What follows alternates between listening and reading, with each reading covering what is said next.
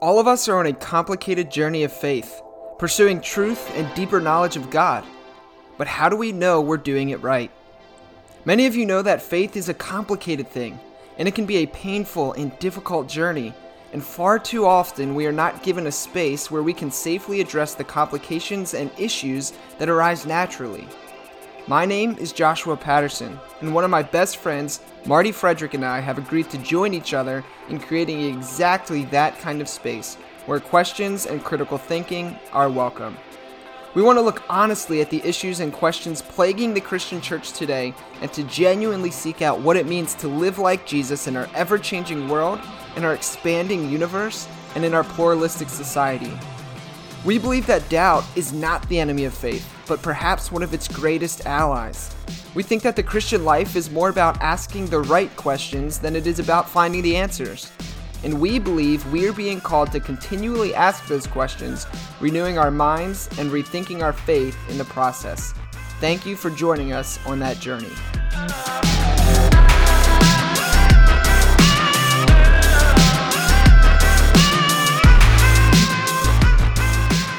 All right, well, welcome, guys, to another episode of Rethinking Faith, which again uh, was formerly Theology Doesn't Suck. So we'll keep uh, throwing that out there for you guys as we continue to make this name change. But again, welcome to another episode of Rethinking Faith. As always, I am Josh Patterson, and with me today is my amazing and bearded co host, Marty Frederick. Marty, how's it going, man?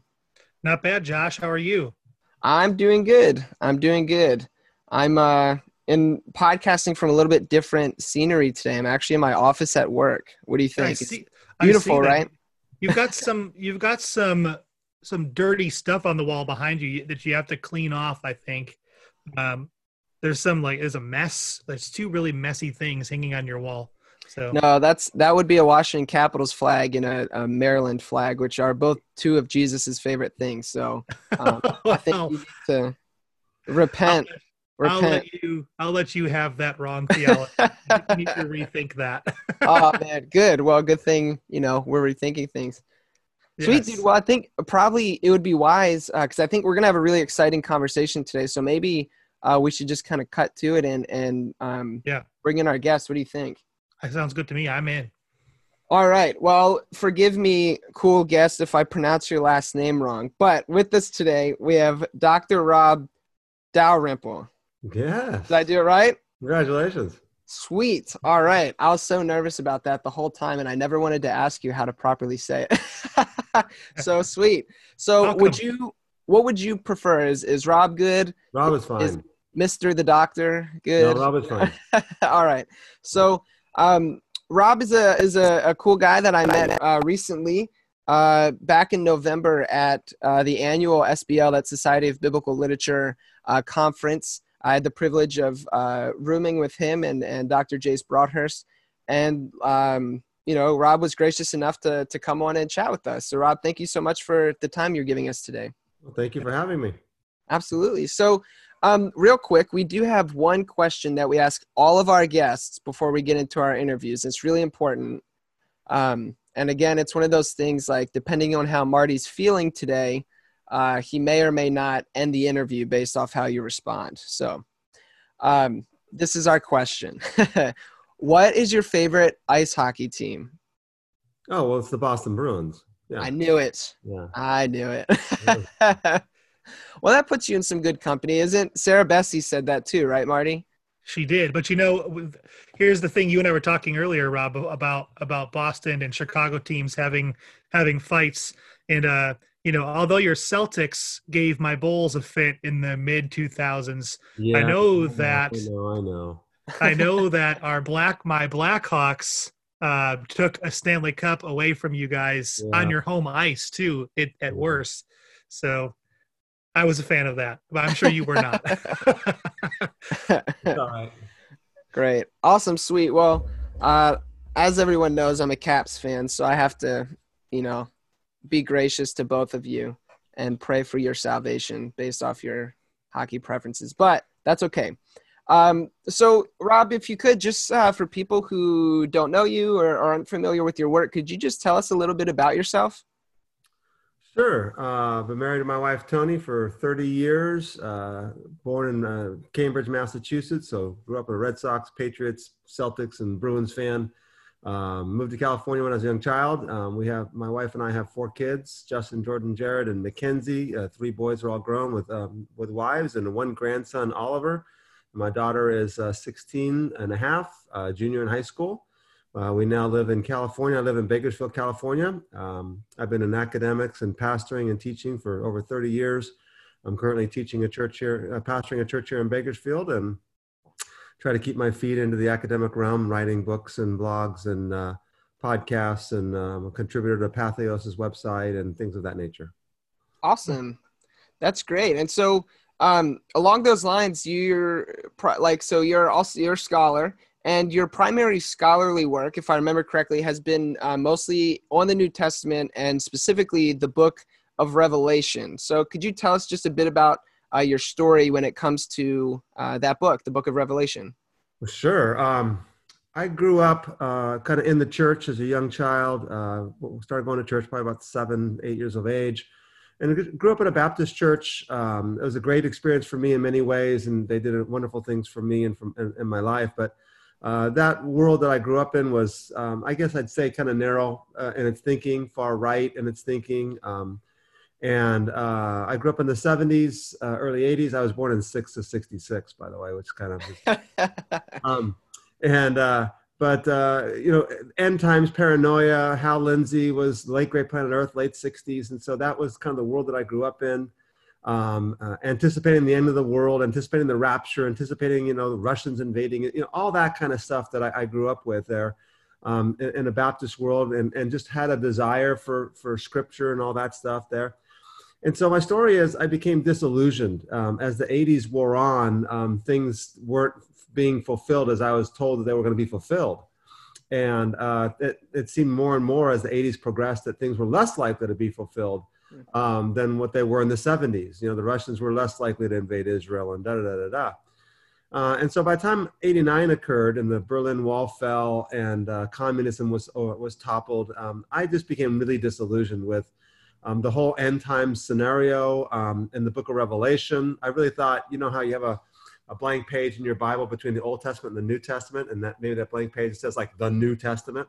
I really thought that we should have a page like that before the book of Revelation. It's just say, do not trespass. Um, yeah. Because I just thought, you know, everybody says it means this, this, or this, and nobody's right. They're all wrong, and no one knows what it means, and things of that nature. So, became disillusioned. Well, um, I went on in my studies, uh, New Testament studies, of course, and uh, they just wouldn't let me get through graduate school and my PhD studying 26 books of the New Testament. They said I had to study all 27 of them. So um, I kind of started getting deep in the early uh, 90s into um, just some popular commentaries on the book of Revelation, um, evangelical ones, the New International Commentary on the New Testament series, a good scholarly but kind of uh, evangelical commentary. And I began going, wait a minute, this isn't what I was told. This isn't what all the popular stuff guys are saying, you know. And, and I began realizing, hey, this the message of the book of Revelation. This is this is awesome. And you know, you, you look at a good commentary, and they got footnotes and you you read the footnotes you're like and everybody else is saying the same thing you know I mean, it was citing scholar after scholar after scholar after scholar and the message of the book of revelation became alive and and, and it made sense and it wasn't it wasn't super difficult to understand and it certainly wasn't this popular stuff that i that i'd become accustomed to so i went on and continued on with my studies and did a phd in, in uh, the book of revelation Awesome, nice. And so, um, I remember too one thing uh, that you and I had talked about, and that uh, you would say is that you found like the story of Revelation powerful uh, and compelling. And so, can you kind of just uh, give us, you know, give our listeners some insights into to what you mean by that? Well, um, sure. Uh, give me a, a, few minutes on this one then. Um, first, I'd say uh, the book of Revelation is about Jesus. And, and the beauty of that is the fact that it doesn't really matter what strand of Christianity you come from and what denomination or Catholic or Orthodox or Methodist, we can all kind of agree on this one, right? That Jesus is the resurrected, glorified Lord of all creation. Uh, uh, dead and risen again, and and the uh, the one who is dead is alive again. You know, and there's great descriptions of Jesus and his and his all of his glory. Um, if anything, and you read the book of Revelation, just kind of read those parts to see how Jesus is described and and meditate upon that and and and dwell upon that. And you, you see creatures falling down and worshiping Jesus because he was slain and, and he purchased with his blood men from every tribe, tongue, and nation and just stop and worship. And and and if we get anything out of Revelation, it's that. But but at the same time, you start looking through it and you begin realizing that the book of Revelation is a call to the church um, to be prepared and and and to fulfill its mission. Um, and one of the things I'd say is that there's nothing really in the book of Revelation that's not also taught elsewhere in the New Testament. So hmm. if we come up with um, some fanciful idea of what the book of Revelation says, but it, it, it, can't be confirmed by anything else in the New Testament, then you're probably wrong. Um, and so throughout the New Testament, you see Jesus's call to the church to go out now and I'm commissioning you to take the gospel from Jerusalem to Judea to Samaria to the ends of the earth. And so Revelation starts by telling us that the seven churches are seven lampstands and we're to put that light. And Revelation 21 says that the lamp is Christ. And so we put Christ on that lampstand. And that's our mission, that's our task, that's our call. Um, but then it goes on um, to kind of narrate a story. Um, and that story, and we can go deeper if we want on that, but the story then is the story about how God's people are going to go bear witness to Jesus and make him known. Uh, and not by being arrogant jerks on street corners, right? But by, by lovingly, sacrificially, um, faithfully witnessing for Jesus, maybe just in my lifestyle and maybe sometimes in my words as well um, but we're going to suffer for it. And obviously, Jesus says that in the Gospels if they persecute me, they're going to persecute you also. Again, it's all reaffirmed by the rest of the New Testament and the rest of the scriptures. But it's this great call to, to persevere, to overcome. This great word in the book of Revelation is the word overcome. Um, and that, that the nations, uh, you know, if we want to go deeper in the story, the nations are redeemed um, through the faithful, loving, sacrificial witness of God's people. So all right. If you want to ask more questions, we can kind of go deeper on that if we if, if you want. But that's that's kind of the skinny of it. Yeah, for sure. Like, um, do you think you could give like because you I mean you say that Revelation is a story. Could you and I know stories kind of all have movements. Could you kind of yeah. just go through like maybe the major movements, like kind of demystify Revelation for us? Because I think a lot of people just think it's this you know big scary like yeah. dragons killing everybody. It's the end of the world kind of book. Uh, right. When I think there's actually uh, perhaps a lot of beauty in Revelation. Yeah, well, let me kind of walk us through it simply. So there's really two stories, I, I think. A great scholar, David Barr, says there's three, three stories. I think there's really two. The first story is chapters one through three, and it says John's on an island, up verse nine, um, uh, because of the, uh, the, testimony of Jesus, and he sees Jesus, and he's told to write in a book what he sees and send to the seven churches, right? All right, so John sees Jesus in verses 9 through 20 or 12 through 20. Um, and then chapters two and three, he writes seven letters to the seven churches describing what he saw. Right? There's your story.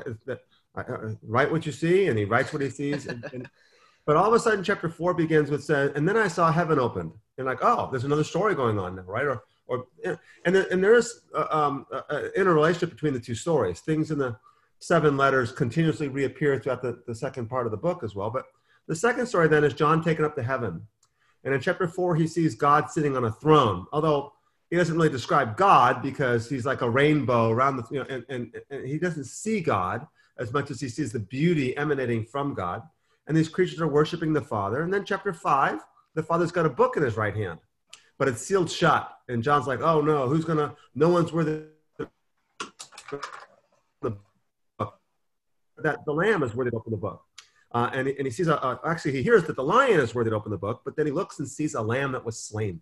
And here's that beautiful imagery where the, the lion is the conqueror, the king, the, the ruler, and yet he was actually the lion by being the lamb that was slain. That, that's how God rules. Mm. And so hmm. this lamb that was slain is worthy uh, to take the book and to open it up. And so he begins to open the book in chapter six and seven and uh, six and eight. Uh, and, and he begins to peel the scroll open.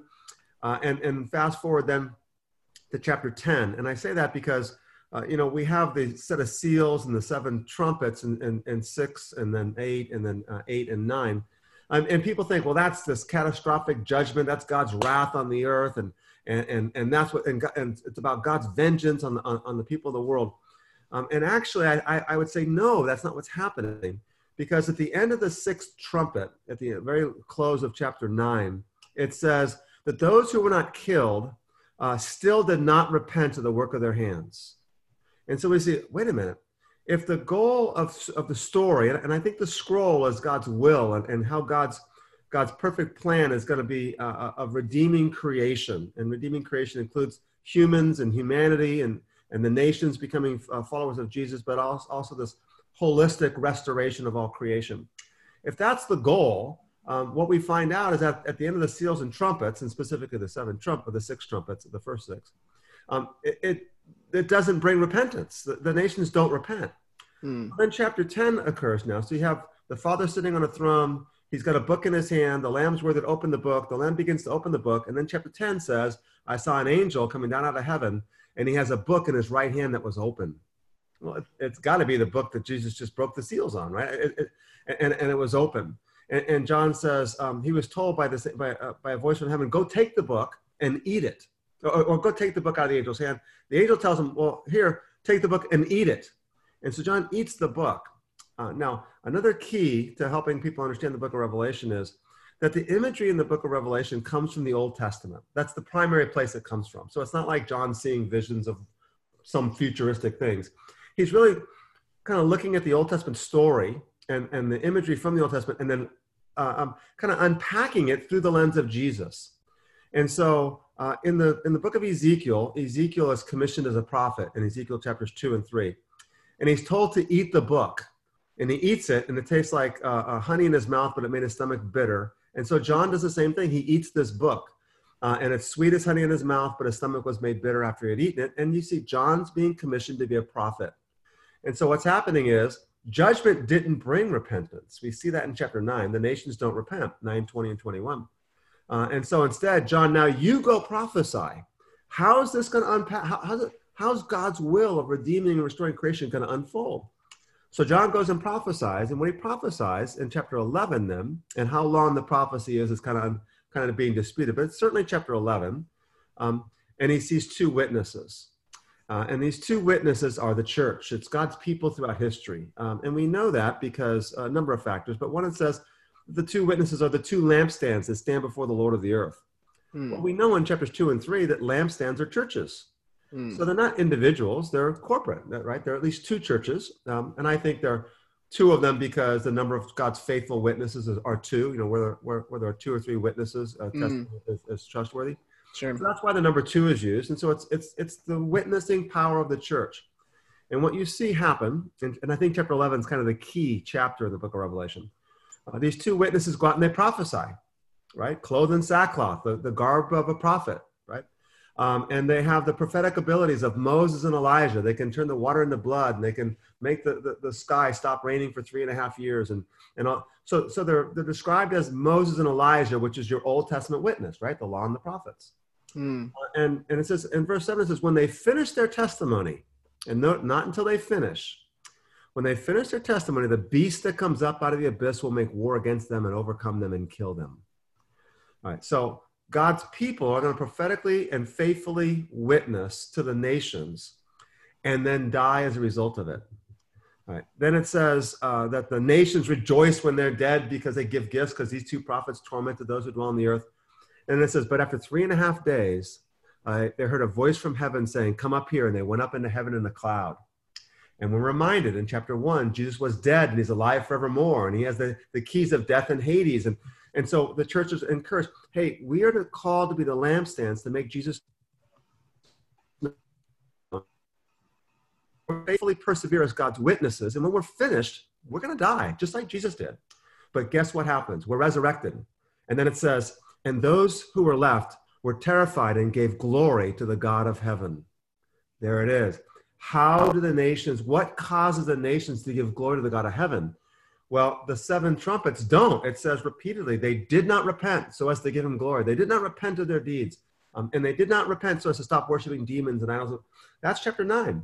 But when the two witnesses faithfully suffer and are sacrificed for the sake of the gospel and are resurrected, then the nations give glory to the God of heaven. And then immediately the seventh trumpet happens, and it's the end. The kingdom of the world has become the kingdom of our Lord and of his Christ, and they will reign forever and ever.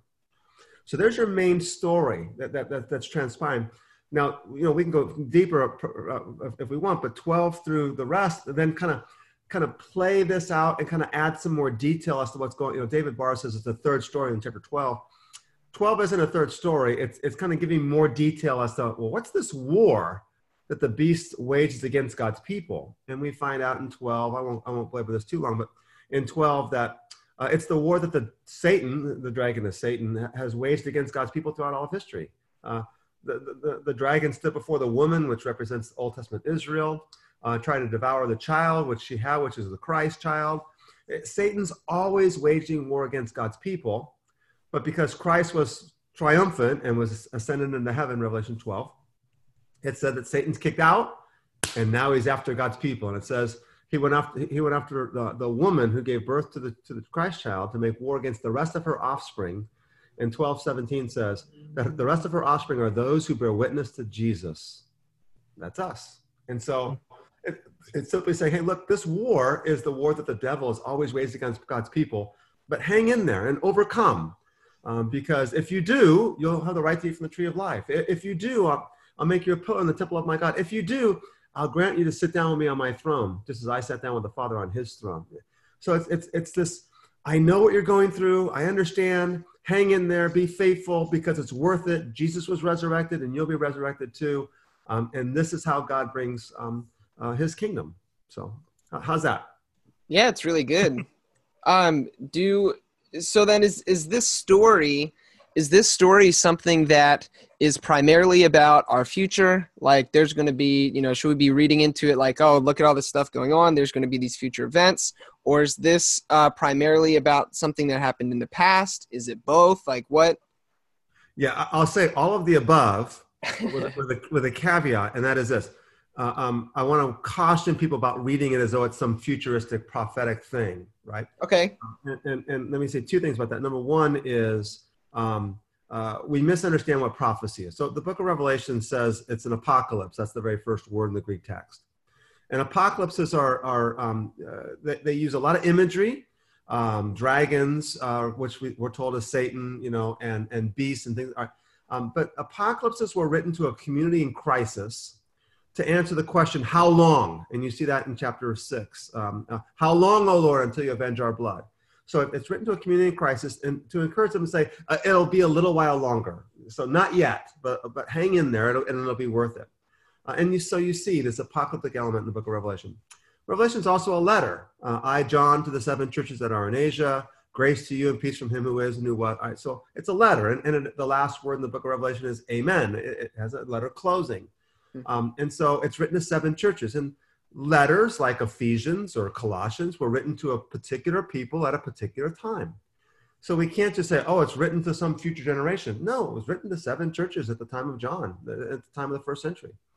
Um, but it also describes it as a, itself as a prophecy. Blessed are those who read the words and, and heed the, the, pro, the words of the prophecy of this book. Okay.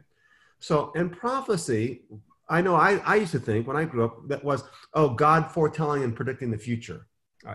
But prophets, whether you go to Isaiah or any of the prophets of the Old Testament or Jesus or Paul or Revelation, prophets were uh, written to the people of the day and exhorting them to be faithful to God's word. Now, um, the idea is that if you're not faithful, God will bring this, God will do this. Uh, and if you are faithful, God will do this. So we look at the God will do this part and go, that's the focus. It's, it's what God, and the answer is no um, the focus is be faithful now to, to that generation at that time. And in fact, uh, if you're faithful now, the negative stuff isn't. You can avoid that if you are obedient to the covenant. Now, some of the prophets will go, "Hey, guess what? It's too late. You had your chance. God's going to do this, and it's guaranteed." But oftentimes, prophets the prophets were just conditional. If you do not obey, God will kick you out of the land. If you do not obey, God will bring in invaders to, to punish you, etc.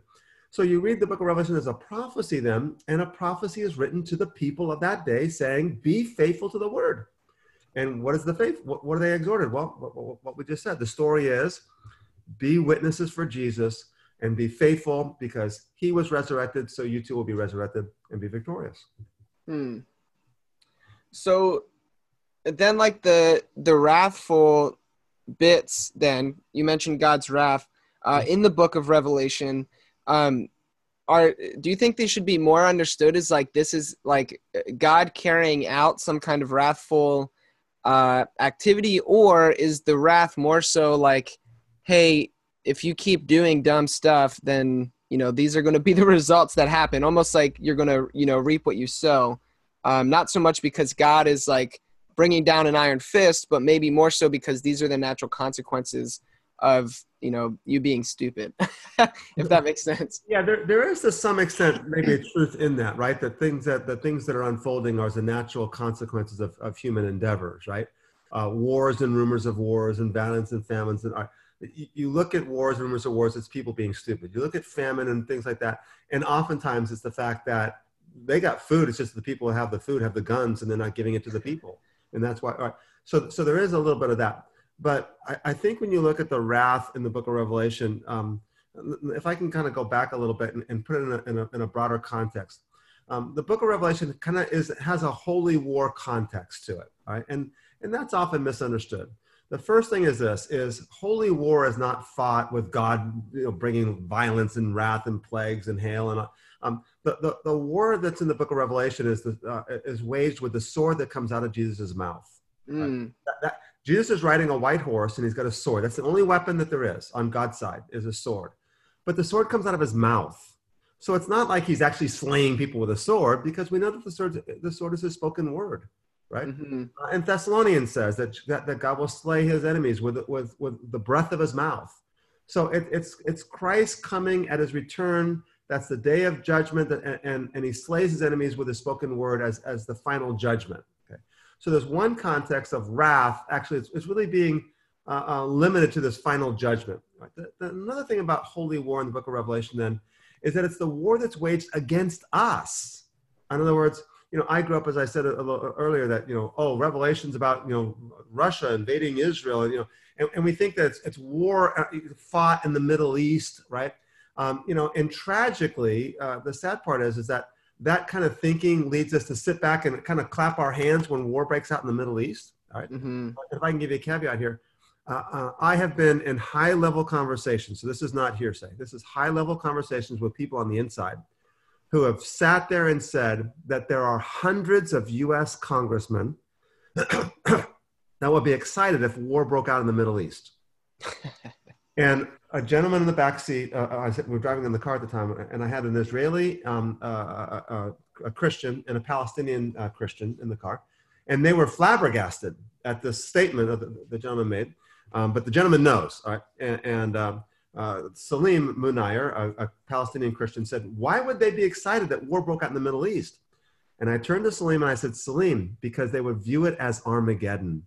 Mm. This idea that that the Bible is describing this warfare on, on, a human level in the Middle East, and that this is a sign of the end of the world, has actually influenced our our policy such that we're actually excited. And Jesus said, you know, the, Jeremiah says, God does not delight in the death of anyone. So how could Christians be rejoicing when someone dies, or be rejoicing that there's warfare? To be, oh, it's a sign of, of the end. So in the book of Revelation, it's like, no, the, the war that's waged in the book of Revelation is against us. 11, chapter 11, 7. When the two witnesses have finished their testimony, the beast that comes up out of the abyss will make war with them. Hmm. Right? Revelation 13, 7. The beast will make war with God's people, right? Um, and so, uh, and that's always the case um, uh, throughout the New Testament, that the war that's waged is the war that the devil wages against us, right? You know, the war that we is not against flesh and blood, but against the spiritual forces, right? You, you see that in Paul. And so, but God's people fight back not with war, but with love, right? We, we, we, we love. Uh, and historical precedence for this. We know that historically the church has always grown when it suffers, right? The famous quote from Tertullian in the second, the third century: "The blood of the saints is the, is the seed of the church." So, uh, so if we put this first off, this warfare in the context of what the devil wages against God's people. All right. So now you see, you know, your question was, is this is about the future, about the past. Well, that's just a war that's always been happening throughout history, Old Testament, throughout, you know, Pharaoh waging war against the Israelites through uh, Jesus' crucifixion, the persecution of the early church, and, and then historically, right, uh, including the present day. uh, and realizing that our brothers in North Korea, our brothers in parts of Nigeria, our brothers in Indonesia, our brothers and sisters, and brothers and sisters in China, they're fighting the brunt of this. You know, ISIS is chopping heads off. You know, right? It, it's a real war in that sense, but we don't wage that war in response with weapons, but with love. Um, and then this, the next part then would be when you do see the wrath uh, unveiled, uh, especially chapter 16 now, the seven bowls of God are poured out. Note the first thing is, is God pours out his wrath because of what they have done to God's people, right? Uh, it says after the third bowl is poured out, he says, I, I heard um, the angel of water saying, You are just in your judgments, you who are and who were, because they have poured out the blood of your saints and prophets, and you've mm. given them blood to drink. And so you'll note the seven bowls are poured out. And they're poured out because they have poured out the blood of your saints and prophets. So it's God giving what you reap, you shall sow, right? As you said. Uh, it's God giving vengeance and justice to God's people upon the world for what they've done to God's people. But no, the seven bowls, that's the end. That's, I, I, would say the seven bowls are, that's judgment day. It, it's all a, a description, not of things that are happening in chronological sequence, but it's simply a depiction of the, of the wrath of God. Uh, it's um, the seven bowls are introduced in chapter 15, and it says the temple of God was, was, was closed for business. No one could enter the temple any longer until the seven bowls were poured out. and the reason why the, the temple is closed for business is there's no more repenting now. Uh, so I, I, think you can look at the seven bowls then as, as happening at, at, as one climactic moment in history, even though they're kind of described in a narrative form of this one happened and this one happened and this one happened. But it's it's the judgment day, and the seventh bowl is poured out and it says, "It is done." Mm. There you go. So. Yeah, and with with that judgment day uh, imagery too, like one thing um, Rob, I think I shared with you, I have a, a pretty strong uh, ethic and commitment to nonviolence. And so I tend to uh, try to read scripture through that lens. All right. Um, and one thing that always gets thrown in my face is that, because I'll be like, oh, well, you know, Jesus, nonviolent, da da da. And people be like, no, that, you know, that's just your hipster Jesus. He's a pushover, blah, blah, blah. In Revelation, you know, who was it? Driscoll that said that Jesus comes back as a UFC fighter ready to kick some ass. I'm pretty sure that's a direct quote from Mark Driscoll. That's a shame. Um, yeah. yeah. And so like, but but like you said, this the sword is is coming from Jesus's mouth. Um, but they would then point out like, oh well, he's covered in blood, so he's obviously killing somebody. Now I think they're wrong, and I think I know why they're wrong. Um, but do you have a, a comment on on perhaps the the blood soaked robe of Christ? Yeah. Well, let me kind of get to that in a second, if I can, and kind of sure. okay question in terms of the the nonviolence. Um, uh, I have become persuaded of that that nonviolence is indeed biblical, and and um, and uh, we were talking before we got on air about um, uh, um, Bill's uh, Webb's book, and, and I think that you that you see in in Scripture a trajectory of God not wanting violence in the Old Testament, but kind of allowing it he didn't mm. want Israel to have a king because kings are known as those who go to war. Yeah. That's why, they, that's why, they, weren't supposed to have a king. And then you see Jesus come along, and, and the question is this how did Jesus establish his kingdom? Or maybe I'll ask it this way When was Jesus crowned king? And, and the answer is the cross, right? Mm. He's got a crown of, uh, uh, uh, of thorns on his head, and the sign above his head says, Jesus of Nazareth, King of the, you know, the gospel writers are clearly portraying the moment of Jesus' coronation as the cross, right? So the answer is the kingdom of God is established through loving, faithful, sacrificial witness of God's people, beginning with Jesus as the faithful witness, right? Uh, and note, by the way, faithful witness is the first description of Jesus in the book of Revelation. Mm-hmm. Um, and then God's church, God's people then are called to carry that out. The kingdom comes through our faithful, loving, sacrificial death, right? And, and resurrection plays out. So I think that is this nonviolent reaction there, right? And we could talk about one-offs. What happens if someone's attacking your wife? All right, leaving that aside for now. I think there's a biblical principle of pacifism, uh, pacifism there. All right. Yeah. Then the violence of Jesus, then, uh, in, in the Book of Revelation, again, is this climactic moment of Judgment Day. Um, you see the sword coming out of his mouth is his spoken word. So he's not doing what Driscoll says, and I won't use the profane language that Driscoll uses. Yeah, sorry about that. No, no, you're okay. it is what it is, right? And and and and, what have you. but um, uh, it's it's God coming in judgment. Um, and, and I think there's a grieving there. I, I think God grieves at the fact that I've given you all this chance, all these opportunities to, uh, in love, uh, to repent. I, I, think the book of Revelation is a love story. And that love story is I'm going to send not only my son to die for you, but I'm going to send my people to die for you, right? And the two witnesses are dying for you. Um, and there still happens to be, however, some who will refuse to repent. And those who refuse to repent, well, there is a, an eye for an eye and a tooth for a tooth. You know, it says in Revelation 11 that the, the, there's a, the holy city, the New Jerusalem, which is the, the church, it's, it's us. It says that they will be trampled, the outer court will be trampled for 1,260 days. Uh, and then in Revelation 14, it describes Christ and, the angel of judgment. And, and, and it says um, that the grapes of judgment were trampled because you see, if they trample God's people, God tramples them. God pours out bowls of wrath on them because they poured out blood of the saints. So it's simply God's justice, and, and, and, and um, God is a God of justice, and you can't separate love from justice or holiness from love and justice. Um, and, but I think uh, that when we read into the fact that God does not delight in the death of anyone, I don't know that God's rejoicing in this at this time. I think that this is grieving uh, uh, uh um, to Him. So, um, other way I would put it is this: If you read the Book of Revelation, you're never going to find a war in it. you find references; they make war against God's church. Okay, um, but when you look at like uh, they wage war against the Lamb right? Mm-hmm. And then it says, and the Lamb overcame them because he's King of Kings. It doesn't. There's no no battle actually described. It just says, and the Lamb overcame them. It says in Revelation 20 that, that Satan will will gather uh, these people from the four corners of the earth, to, and they're going to surround the camp of the saints in the beloved city. And fire came down from heaven and devoured them. There's hmm. there's no war. It's, it's, yeah. That's it. So. Uh, um, I, I, think what you're just what you have described there then is this final, uh, climactic moment. All right, now the blood on Jesus' robe in Revelation 20 is uh, is intriguing and I really don't know that there's a definitive answer. You, you have two okay. poss- possibilities there. Um, one, of course, early in Revelation 7, it refers to this um, great multitude that has their robes washed white in the blood of the Lamb.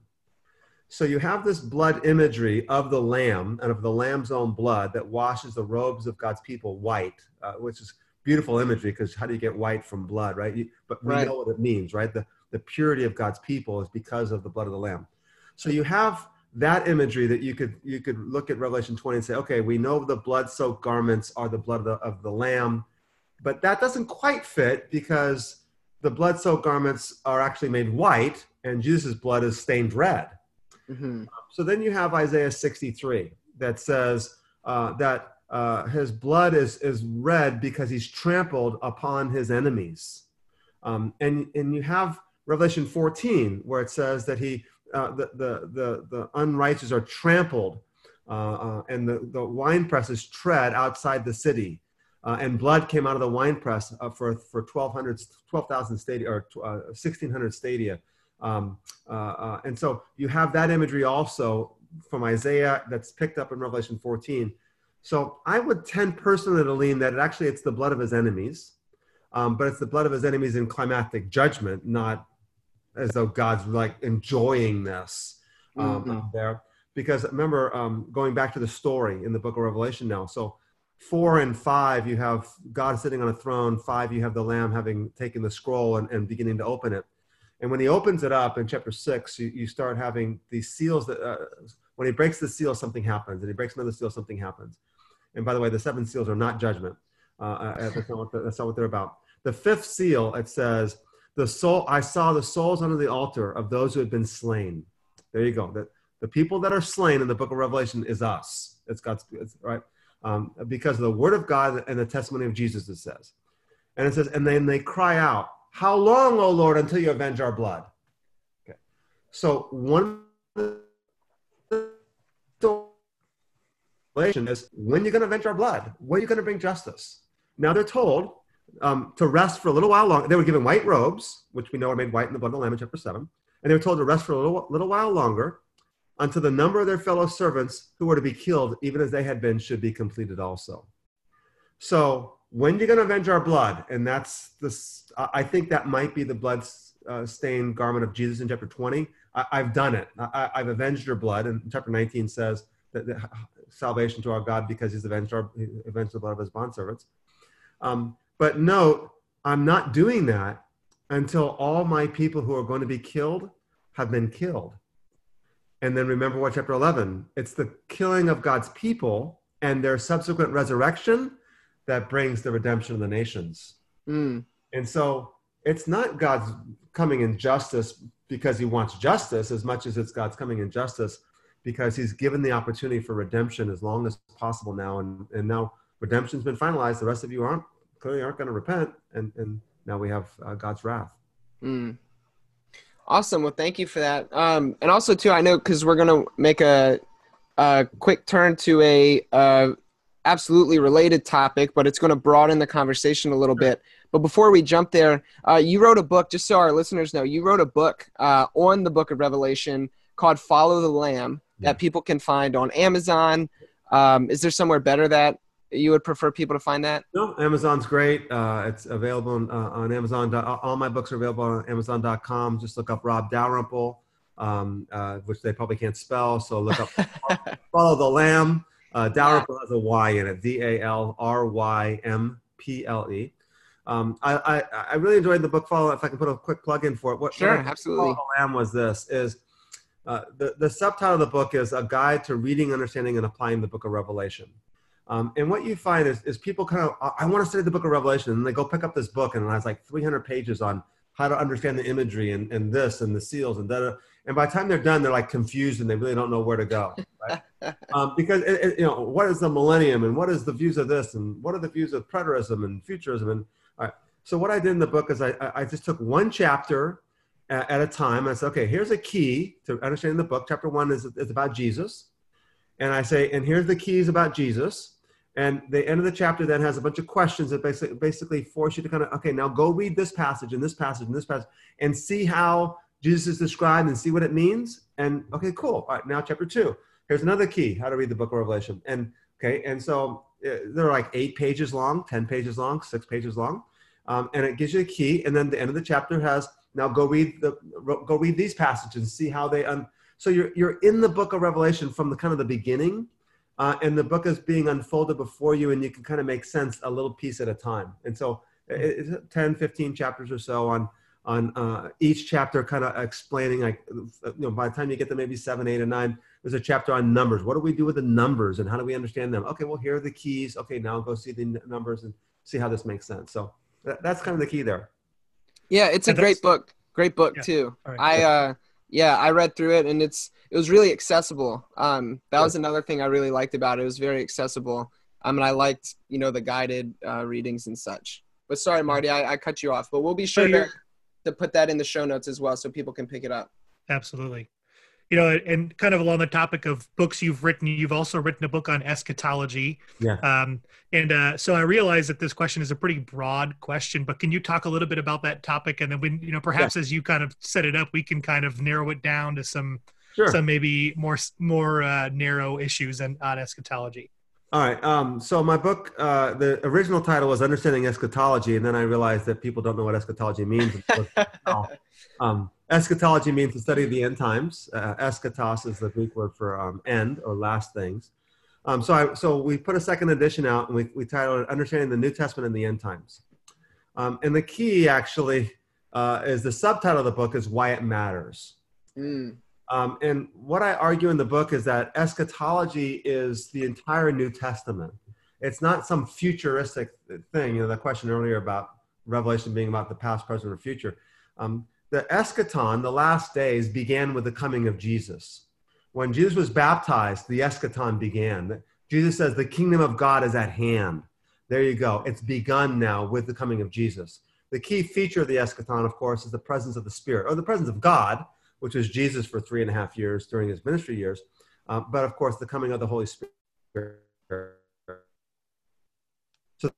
that, that's the is that, that we must read the entire New Testament as though the beginning of the end times has, has is unfolding now. Uh, in and through Jesus. But here's the other key, and that's this: the eschaton uh, um, and the kingdom of God is comes through. Well, I'll say it again: the faithful, loving, sacrificial witness of God's people.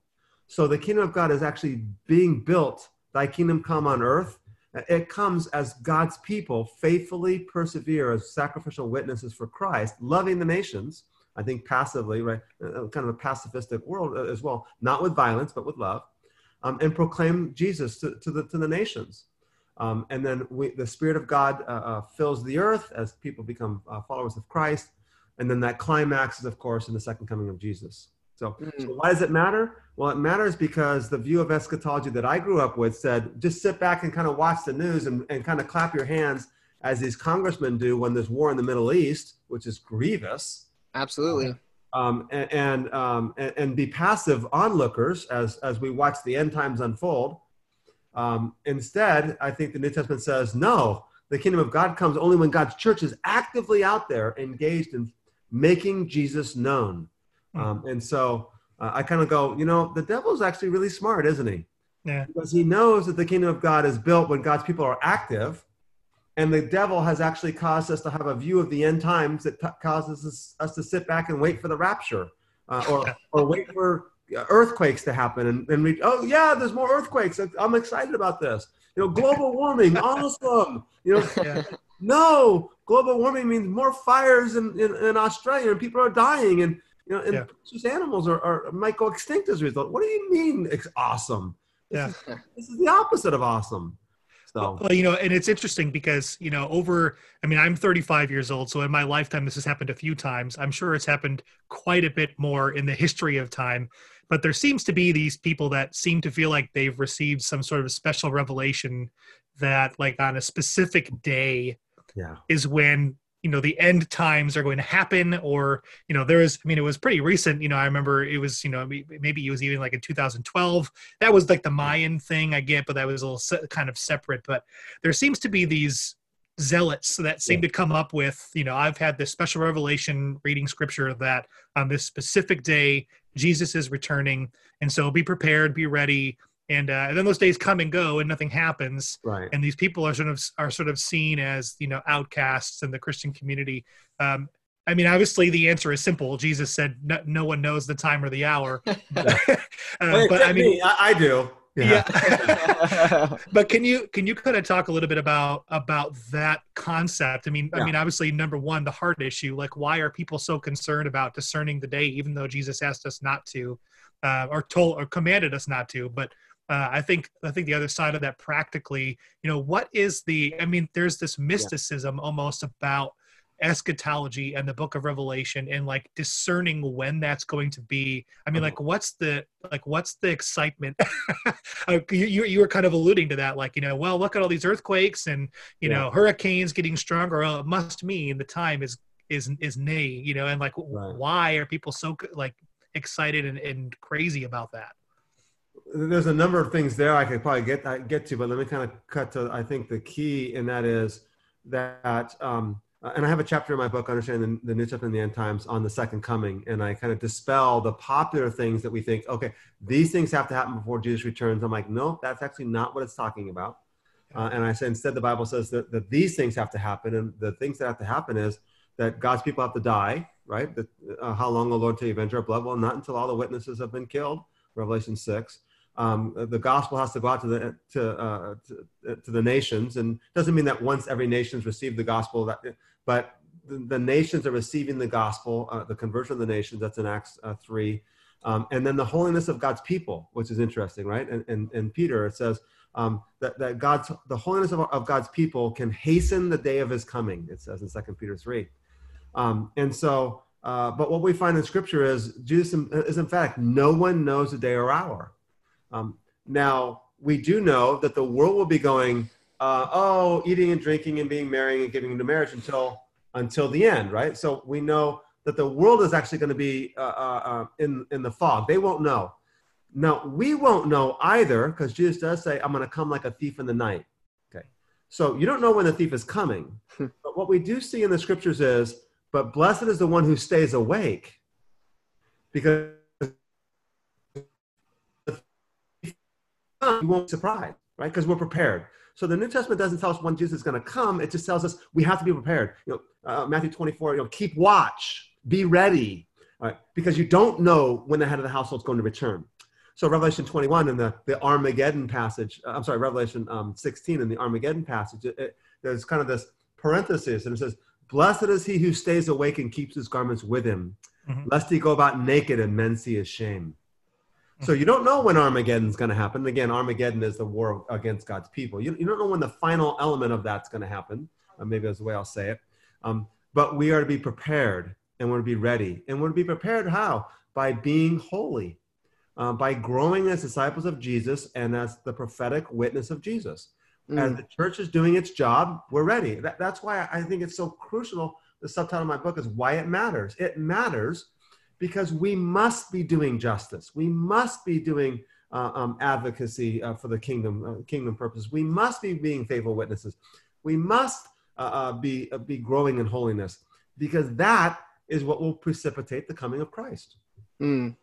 I, yeah, can... I was I was given a book uh, when I was in college. I won't name the authors. Rob, I'm sure you'll know the authors. And Rob or, or, or uh, yeah, Josh, you may know the answer or the authors too. It's called "Are We Living in the End Times?" Uh, and uh, it it had it happened to go along with a fictional uh, uh, end times yeah. series of books. And I remember reading through the book and feeling like, well, I mean, if you really think logically, a lot of these earthquakes and things like that, they've probably been happening for an extended period of time, you know, for, since Jesus came, you know, in, in in the first place. And so, I mean, how do we know that, like, oh, well, two earthquakes happened at once? Well, you know, let's look at the fault line and see like where that all lies. So, of course, two earthquakes happen pretty close together because it's like on the same so it was it was uh, it was an interesting book to receive and i still have it just because i think it's interesting sometimes to look through that and see but it, it also goes to show that you know there is a lot of misinformation out there on eschatology and on the end times and i and in many ways i find that to be pretty dangerous i think that yeah. there's a lot of yeah, christians sure. that that you know they they think it's when when they hear the word imminent they think you know in the next few years and so you know and for them that means like in my lifetime i'll get to be here but maybe i won't be because i'll be i'll be whisked off to heaven with my with my fellow brothers and sisters and you know everyone else will have to suffer you know like like buck williams uh, in the left behind series yeah. and you know and, and and so i think a lot of that stuff it's it's i i find that to be fairly dangerous because i think yes. out of out of out of the most important topics in the church that people ought to be concerned about and have good understanding on and feel like they have good theology around. This is one of those topics that people should have that. And yet i feel like very few of your of, of your non-scholarly believer you know your general sunday church goer that lives their faith throughout the week as well but doesn't has not gone to seminary doesn't read scholarly books at all isn't really interested in all those types of discussions um, I find that they don't have any knowledge about this kind of thing, and I and I think that that's a real shame because it's something that you know if they don't know about, they're they're missing such a huge core of what it means to follow Jesus. Mm-hmm. And I think that's actually the key, right? So I, I would say are we living in the last days? Um, yes, we have been for 2,000 years, right? The last right. And, you know, Acts 2, in the last days, I'll pour out my spirit. The last days began at Pentecost, or you can say they were the baptism of Jesus. So we, we are. Uh, I do have a chapter in my book, uh, Understanding the New Testament and the End Times, on uh, earthquakes and all that. Are, are these signs of the, of, of the end? So I, I, deal with that in, in, in the book there.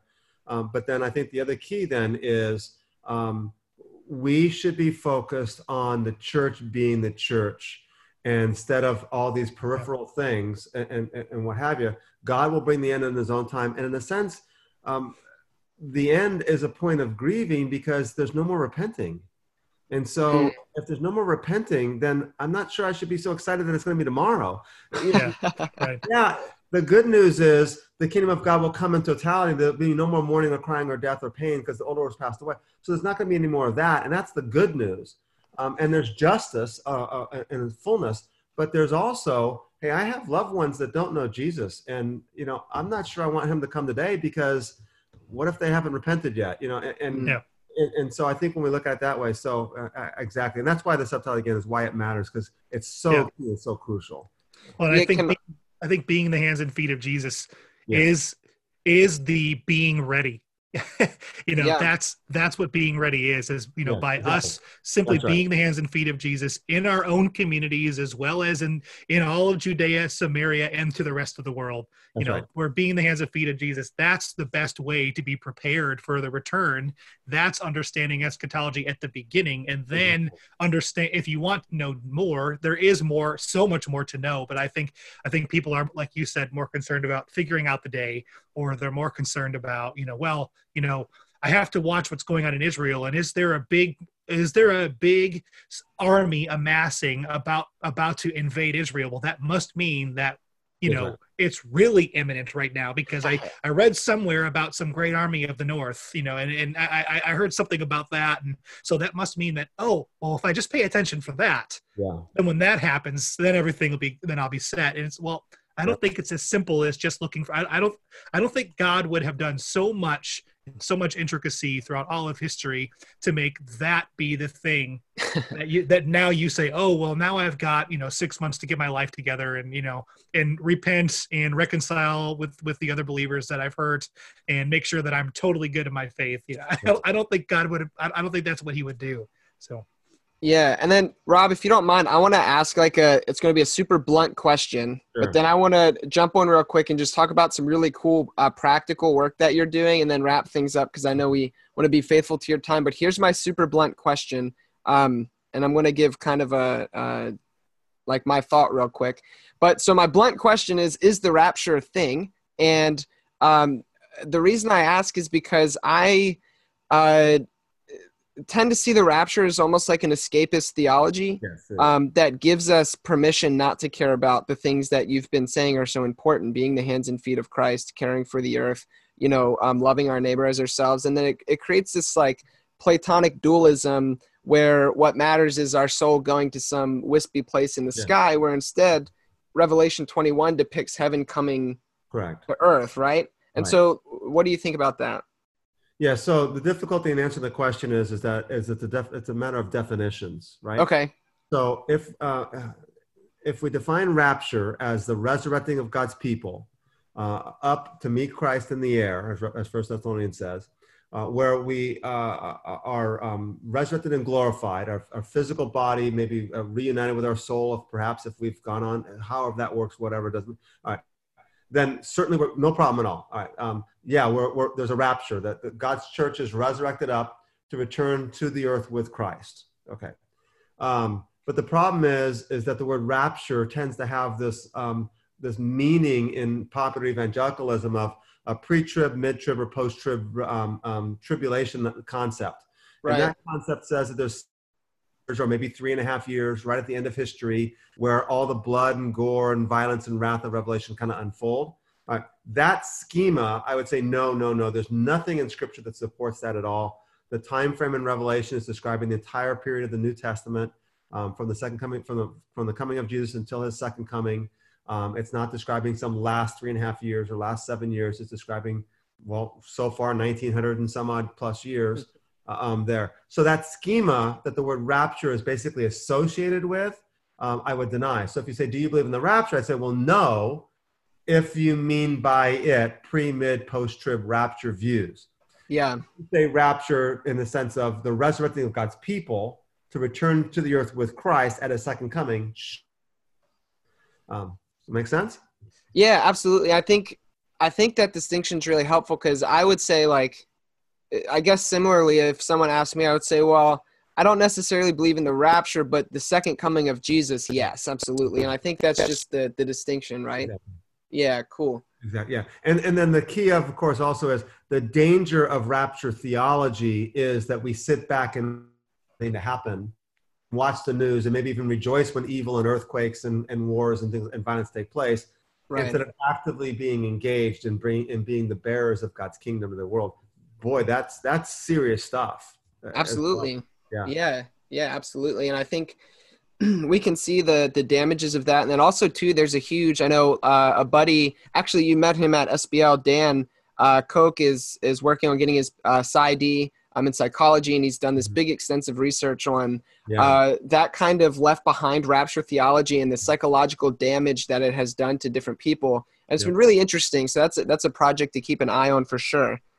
Um, but can you just uh, real quick to, to point out some of the, the really cool practical things that you've been you know that you do with this stuff? Um, like i understand that you do a lot of work with regards to the middle east and the whole israel palestine uh, you know bit in particular. So like how did you get started with that? What does that look like? What kind of work are you doing um, there? Yeah um, and and, and uh, there's almost a little bit of fear because i know we're running low on time that maybe we might have to do this as another as another podcast and kind of expand yeah absolutely and I, we can certainly uh, talk about that as well um, so there's kind of a story behind it as well that I, I don't have time this morning to, to delve into.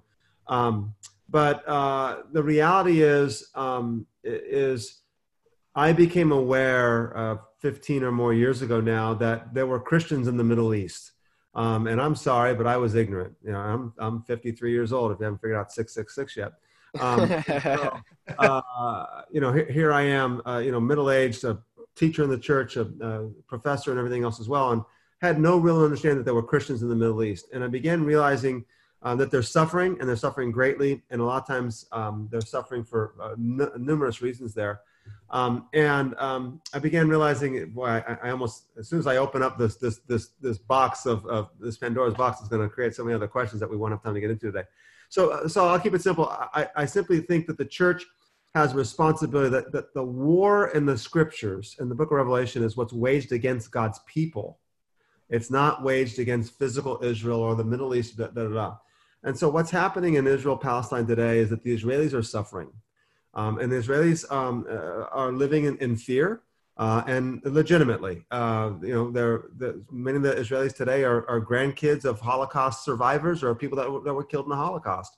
Um, and Israel is a, a, state that uh, in the Middle East that's, that, that's tenuous and its uh, survival is threatened every day by Iran and by surrounding nations. And so there's this legitimate narrative of fear uh, by Israelis. Now, again, the word Israeli means a citizen of the state of Israel, and there actually are Arab Israelis, there are Palestinian Christian uh, Israelis, and there, are Jewish Israelis um, um, also. Um, but then alongside them are Palestinian Christians um, who live in the West Bank and Gaza, or, or Palestinians. And Palestinians are Muslims and Christians. Uh, there was a heavy Christian population uh, years ago, and now it's less than 2% of Palestinians are Christians. Wow. They're being driven out. Uh, they're being driven out for various reasons, partly because Israel's narrative of fear has caused them to have uh, an occupying presence over the West Bank beginning in 1967. Um, and we could debate all day long. I don't think it's worthwhile to do so. Whether that whether that occupation is justified or not justified, there's a legitimate sense where there's a justifying reason for it, and that is they are they need the high ground for for defense purposes. And the West Bank is the high ground. Uh, if you take uh, Israel out of the West Bank, and put them only in, in the state of Israel, they they can't the radar can't see you know Iran and, and anything else. And so there's defense reasons for, for doing that as well. But uh, at the same time, um, uh, that occupying presence uh, of the Palestinians has been oppressive. Um, and Palestinians uh, live on um, lack of water um, for daily survival. Um, they simply don't have enough water to survive on on, on a regular daily basis. Um, freedom of movement is heavily restricted. And again, Israel will justify this because of um, the threat of terrorism, and that threat's been real. Um, but most Palestinians and most Israelis are just like you and me. They're, they're moms and dads, husbands and wives, and they want their kids to grow up in peace. And they don't care about what all the political stuff that's going on there. The narrative that Israel, Palestinians, Muslims, Christians, and Jews can't live in peace is just simply not true. They have for, for centuries, and they do want peace. So the Palestinians live um, lack of freedom of movement, lack of access to water, uh, there's a wall being built around their around uh, the West Bank that's encroaching on Palestinian lands. That cuts farmland off from the people in Bethlehem, for example. The farmland is on the other side of the wall, and they can't get to it, even though the other side of the wall is not Israel. The other side of the wall is the West Bank, so they can't farm their own fields, and so unemployment in some of these places is 50% and greater uh, um, as a result of that. Uh, and then you have the settlements. Um, and I didn't know what a settlement was for many, many years, but settlements are Israeli citizens who are moving into the West Bank, Palestinian territory, and they're building cities. They start off as small encampments, and some of these cities are 60,000 people. And they're wow. massive cities with theaters and malls and shopping centers and parks. And there's plenty of water for the citizens of these settlements, even though they're, they're, they're it's an essentially stolen land, land that is part of the Palestinian uh, land. Um, and um, the Palestinians have lost their land as a result of the settlements. And now Uh, uh, Israelis are living there with, with guns and weapons um, and security um, and uh, prosper lost uh, or have even more uh, less farmland stuff to farm. And so you have this tension that's growing there um, and uh, uh, it, it's in one sense understandable but not right why the palestinians are responding with terrorism but and understand you understand why israeli why israel is being um, heavy-handed. Um, and so the, the, the problem that i see is how the church um, tends to weigh in on one side or the other. You, you hmm. kind of have mainline denominations that often weigh in on hey, we're justice oriented and the Palestinians are suffering unjust, uh, uh, unjustly. And so they tend to be pro Palestinian. And then you have the far right evangelical world, you know, that I grew up in that's pro Israel because this is God's chosen people and we have to protect them. Um, and um, uh, but we we're actually protecting them in many ways by allowing them and encouraging them to um, bring injustice uh, in the land. Uh, and then you add the Christians in the mix, all right? And then you add what we talked about here the last hour, and that is the war in the book of Revelation is what the devil wages against God's people.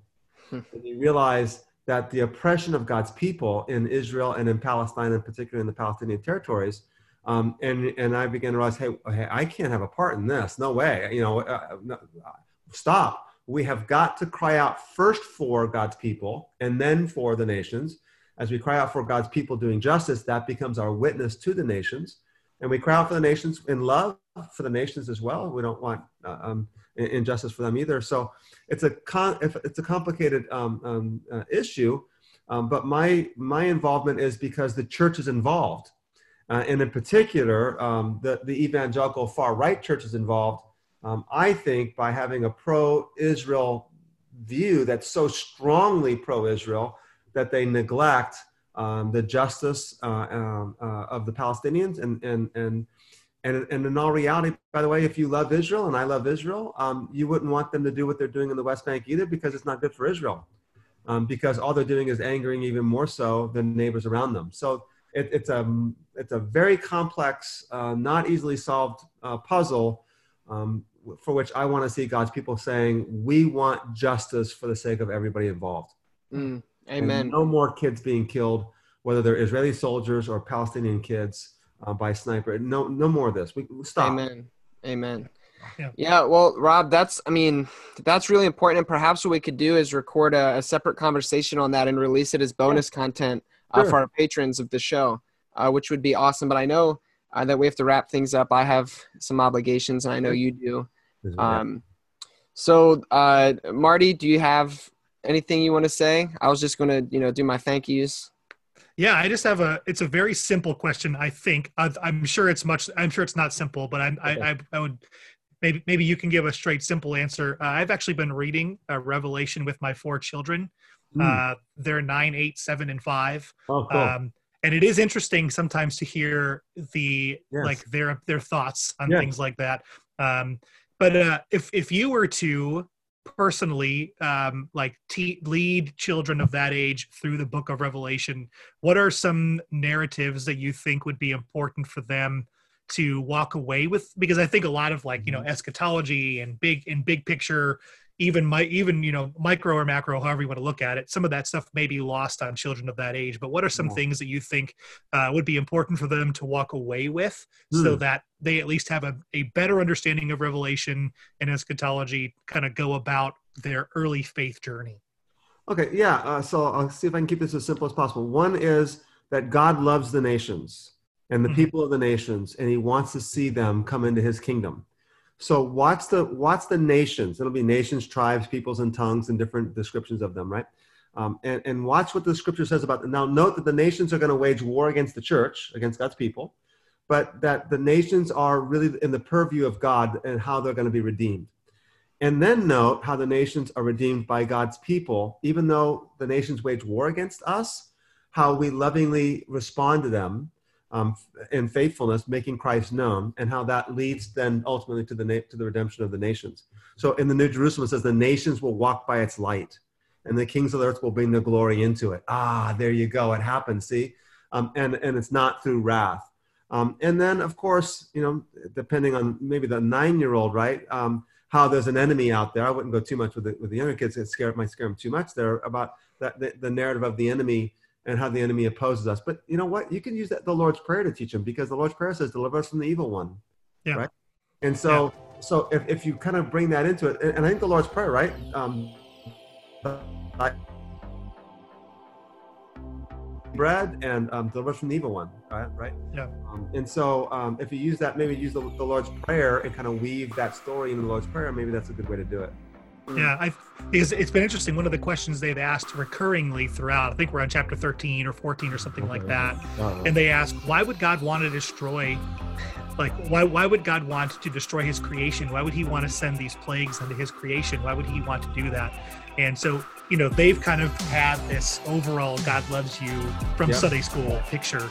You know, that God would just do very nice things. You know, the picture of the white Jesus with a smile on his face. You know, that, that kind of a image. And so I think this is something that they, you know, they don't necessarily learn on Sunday school, you know, in kids' church. And so it kind of is a different perspective.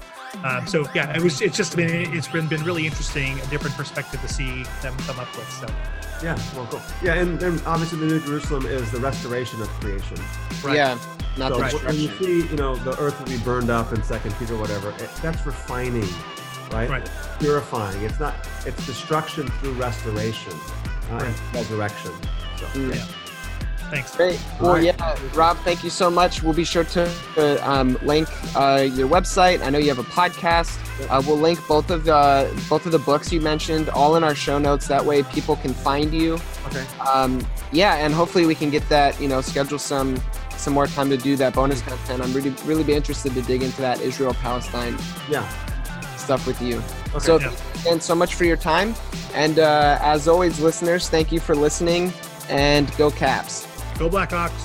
Go on.